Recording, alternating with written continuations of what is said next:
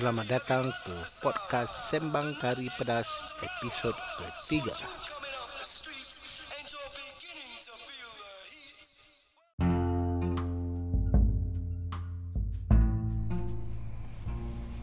Okay, Assalamualaikum warahmatullahi wabarakatuh.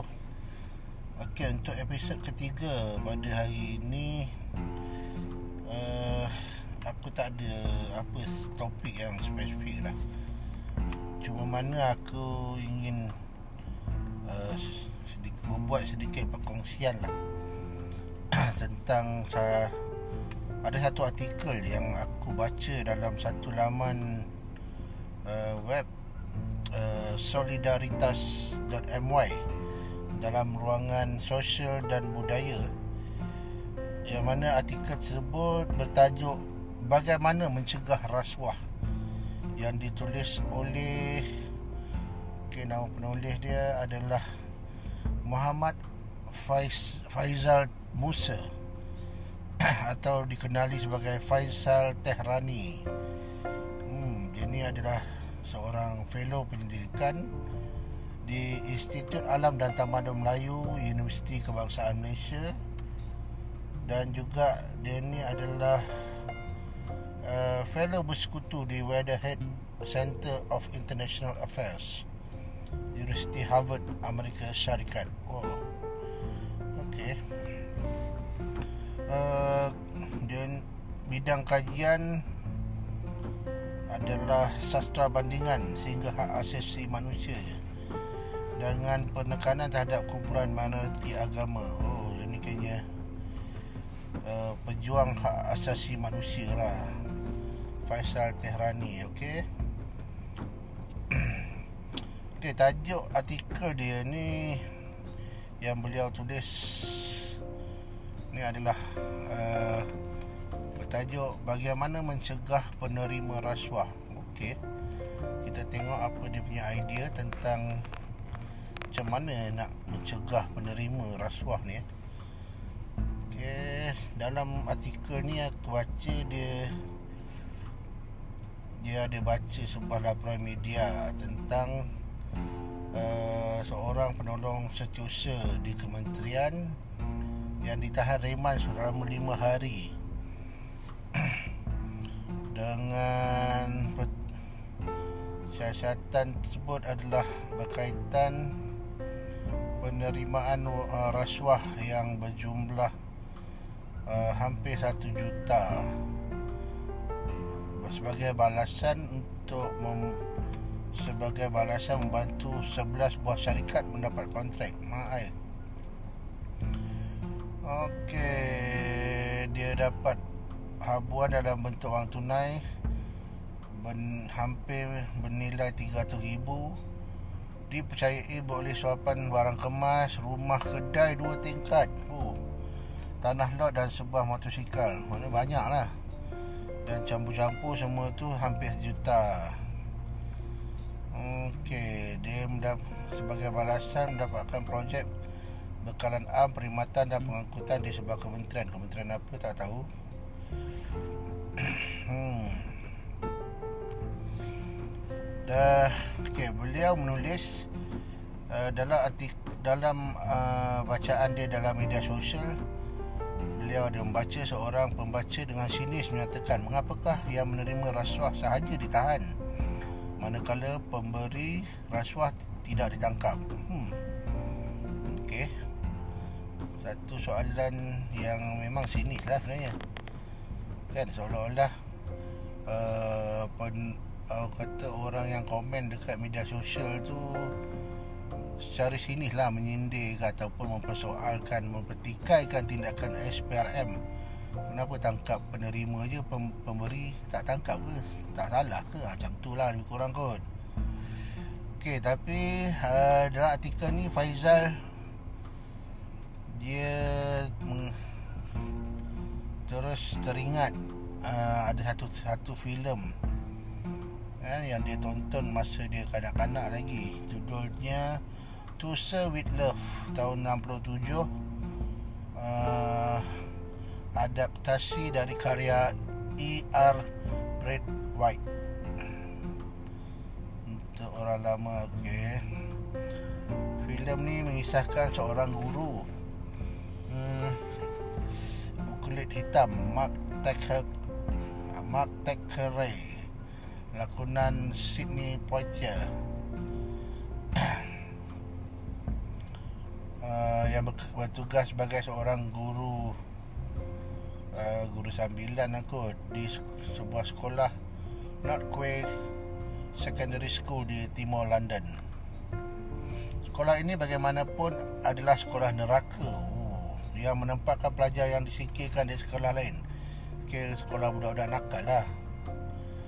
Ha, Dengan perangai masing-masing Na'udzubillah Mat diberikan kelas akhir di mana dalam masa singkat mereka akan menamatkan pengajian. Uh, Pelbagai usaha Mak untuk menarik perhatian pelajarnya menemui kegagalan. Anak-anak ini nampak tidak makan saman Sehinggalah Mak mempersetankan silibus pendidikan sedia ada. Dia mula memilih untuk mengajar nilai.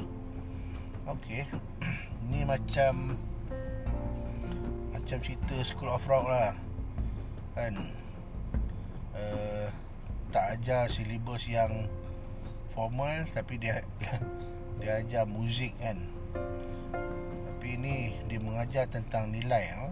nilai untuk mengajar nilai yang baik ini Mark menyatakan dia akan mengikut kehendak pelajar okey jika mereka ingin membincangkan topik fashion dan rambut misalnya, maka itulah yang akan diisi. Mak akan bawa anak-anaknya, anak-anak kelasnya ke muzium dan perlahan nilai baik masyarakat Inggeris seperti integriti berjaya diterapkan.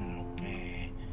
Maknanya uh, cikgu tu kan Mark tu dia dia tak ikut silibus yang yang sepatutnya lah yang ditetapkan oleh pihak sekolah tapi dia lebih uh, mendekati pelajar eh agar pelajar itu lebih uh, faham tentang nilai eh, ataupun cuba mengajar tentang akhlak lah adab akhlak uh, tanggungjawab. Okey, uh, Faizal menulis lagi Eh, dia berpendapat nilailah yang perlu ditimbangkan dalam silibus pendidikan awal anak-anak kita bahawa menerima rasuah itu satu bahana dan noda. Kita memerlukan guru seperti Mark memahamkan generasi baru akan kesialan serta kecelakaan bangsa dan nusa yang menghalalkan rasuah. Okay. maka mengapa, mengapa penerima rasuah sahaja yang dipersangkakan dan tidak yang memberi rasuah? Tentu rasuah adalah sebuah jenayah yang unik kerana pemangsa dan mangsa sama-sama mendapat manfaat. Okey, betul. Itu yang betul. Dalam kerasuah, uh, kalau kita tengok, kedua pihak penerima atau ini kalau dalam bentuk kesalahan memberi atau menerima rasuah lah. Kalau kita tengok, kedua parti, kan, kedua-dua pihak penerima ataupun pemberi ada ada benefit dia orang dapat benefit kan kan contohnya penerima adalah seorang yang berkuasa. Kan macam contoh kes penolong situ tadi. Penerima adalah seorang yang berkuasa ataupun ada peranan dalam sesuatu uh, penawaran kontrak. Dan pemberi adalah seorang pemohon kontraktor ataupun vendor barangkali yang cuba untuk mendapatkan atau memohon uh, kerja tersebut. Tapi untuk memudahkan uh, permohonan kan? Penerima ni mungkin dia meminta ha, kan? Kalau ikut uh, laporan akhbar tadi uh, penulis tersebut dia menerima dituduh menerima.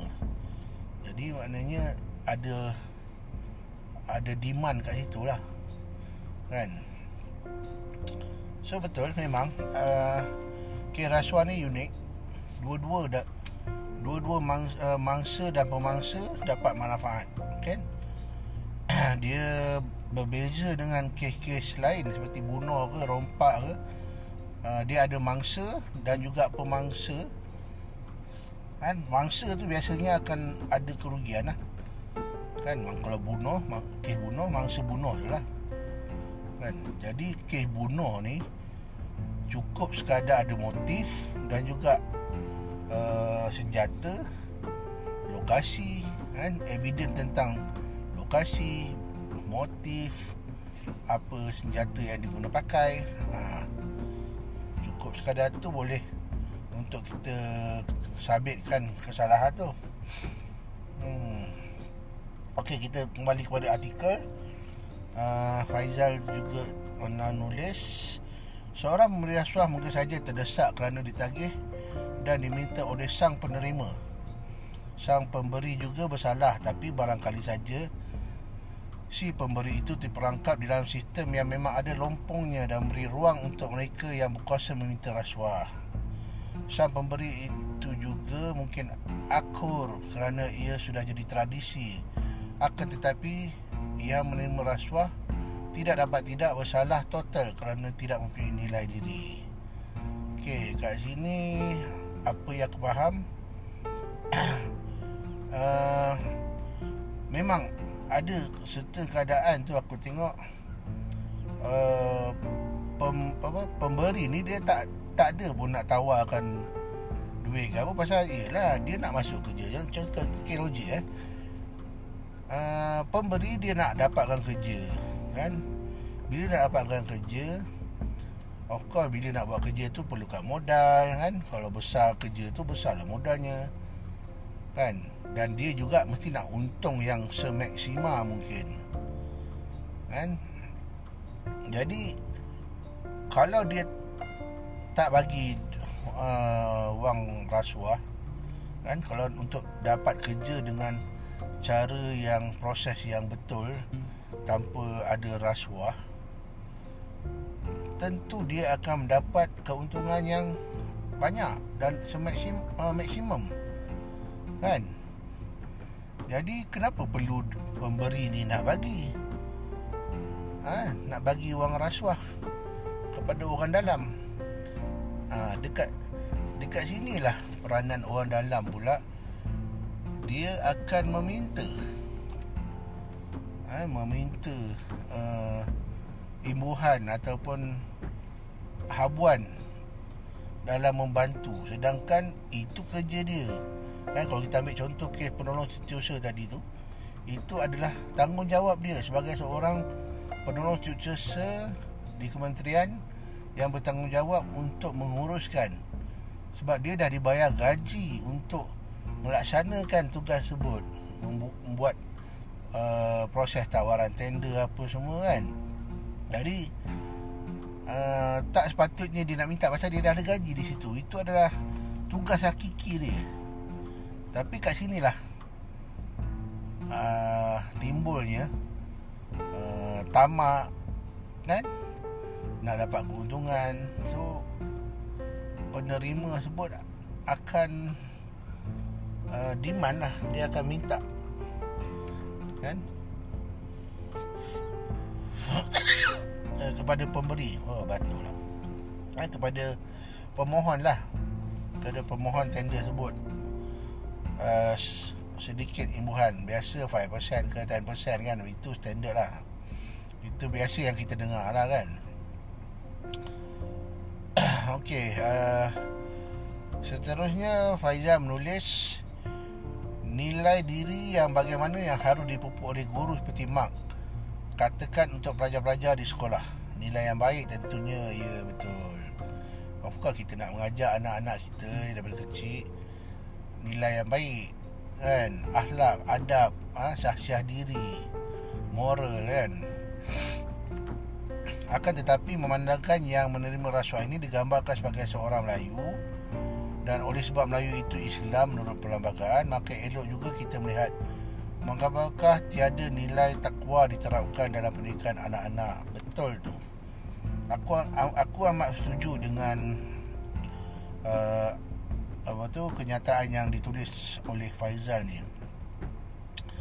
Uh, kita kat Malaysia ni memang orang kata dalam perlembagaan Islam adalah agama rasmi. Tapi kita tengok kenapa kita tak terapkan atau beri penekanan terhadap nilai-nilai murni yang lebih kan? Terhadap anak-anak uh, terutama yang berusia di peringkat prasekolah ke ataupun uh, 7 hingga 10 tahun kan mereka sekarang kalau kita tengok macam kalau tengok anak-anak kita kan even anak aku lah aku pun ada anak yang berumur 9 tahun 6 tahun kan? Kan even aku sendiri dulu pun time sekolah awal-awal kita, kita ni kat Malaysia diterapkan dengan sistem pendidikan berteraskan peperiksaan kan jadi macam aku lah aku tak cakap orang lain. Aku sendiri aku tu belajar. Belajar disebabkan aku nak exam.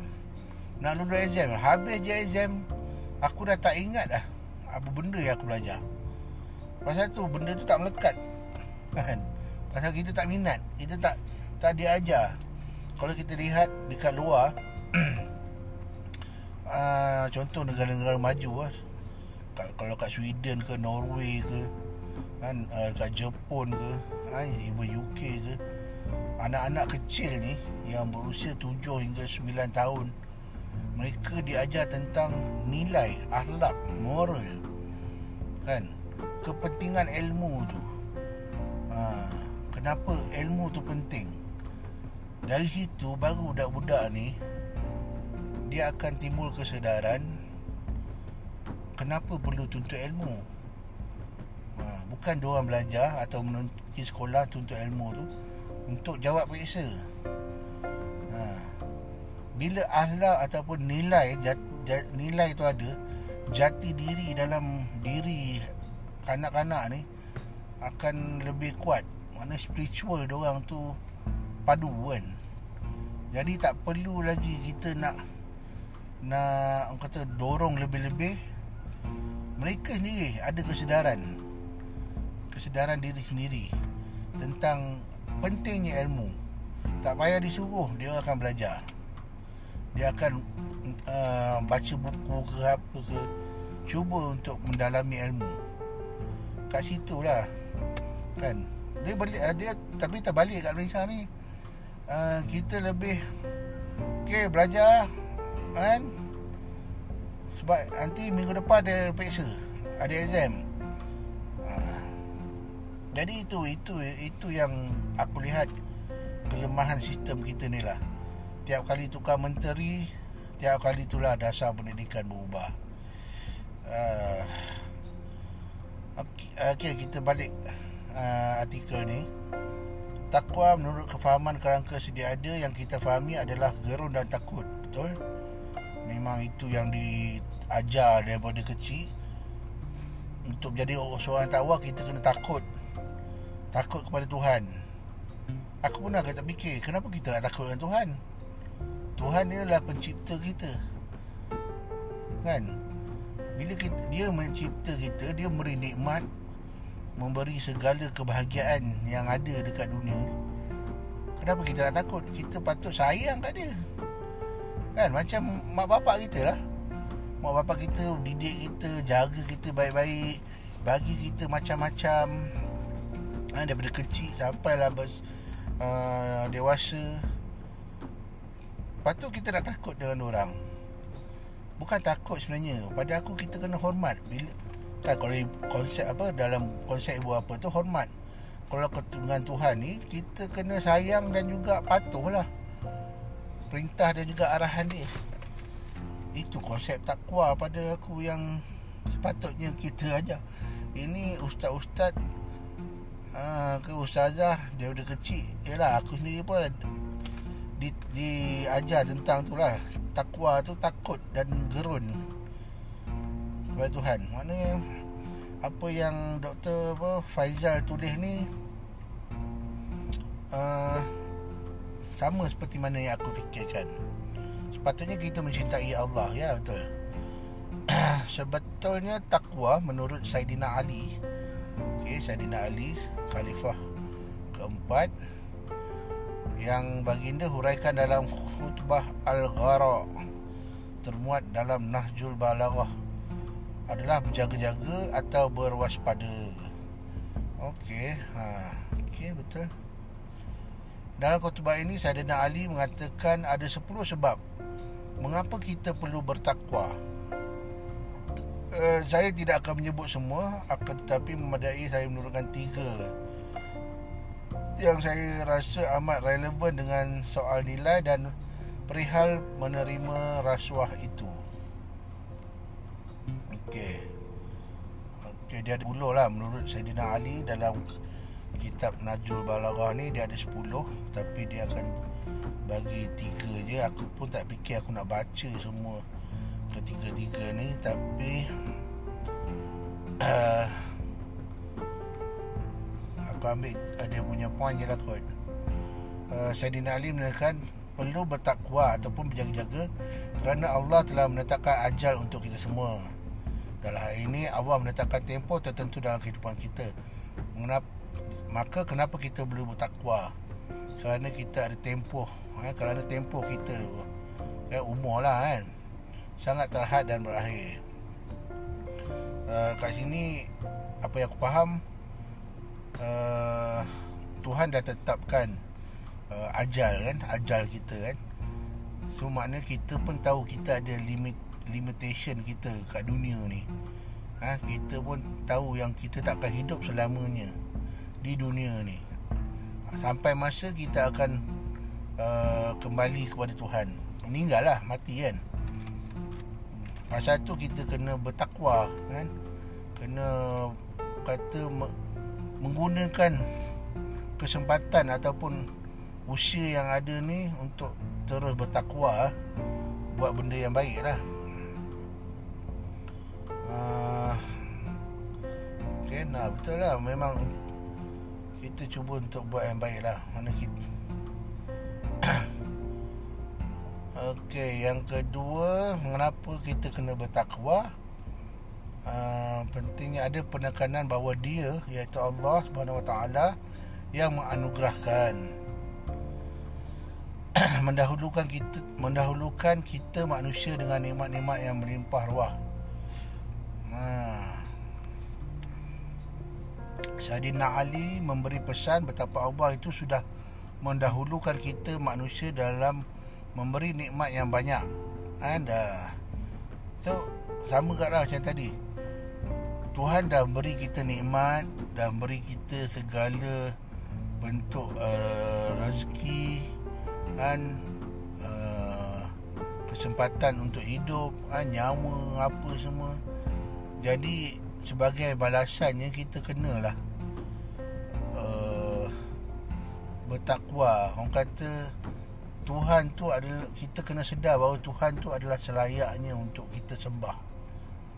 Kan?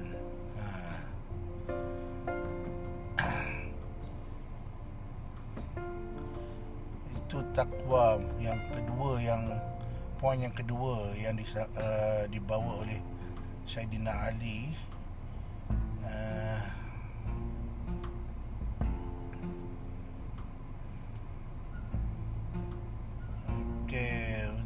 mengelak dari tergelincir baginda Amirul Mukminin menekankan perlunya ketakwaan iaitu penjagaan. Ini supaya hidup dan rezeki yang kita perolehi tidak disalahgunakan. Betul? Jika pendidikan awal anak-anak menyediakan nilai ini saya percaya tentunya apabila kita dewasa kelak kita tidak akan tergamak menerima rasuah betul? Kan? Macam tadi apabila kalau kita punya akhlak jati diri kita tu kuat lah. Iman lah kata. Bahasa ni iman kita kuat. Kita takkan mungkin buat nak buat lah. Nak nak buat perbuatan ambil rasuah wa imah buka apa juga uh, bentuk kesalahan ataupun jenayah pun kita kita tak tergamak lah nak buat nak buat jahat lah orang kata kan tak tekan tergamak eh. Okey, nilai ketiga yang perlu disediakan seperti disarankan oleh Khalifah keempat uh, ialah betapa manusia itu sebetulnya berada di dunia kerana kita diuji di, atau dicuba di dunia ini. Justru kita, justru kita akan diminta memberi penjelasan kepadanya. Suka atau benci kita perlu menjaga ataupun bertakwa setiap yang kita lakukan kerana kita perlu bertanggungjawab kelak atas segala nikmat yang kita perolehi. Setiap tindak tanduk kita akan diaudit dan diperhitungkan. Betul? Sebab pada aku apa yang kita buat di dunia ni adalah adalah pilihan kita. Kan? Maksudnya uh, benda macam apa kita nak buat seharian kan? Contoh macam aku lepas ni Habis je aku buat podcast ni Aku nak buat apa? Aku merancang aku nak buat apa Kan? Aku nak tidur ke? Aku nak pergi toilet ke?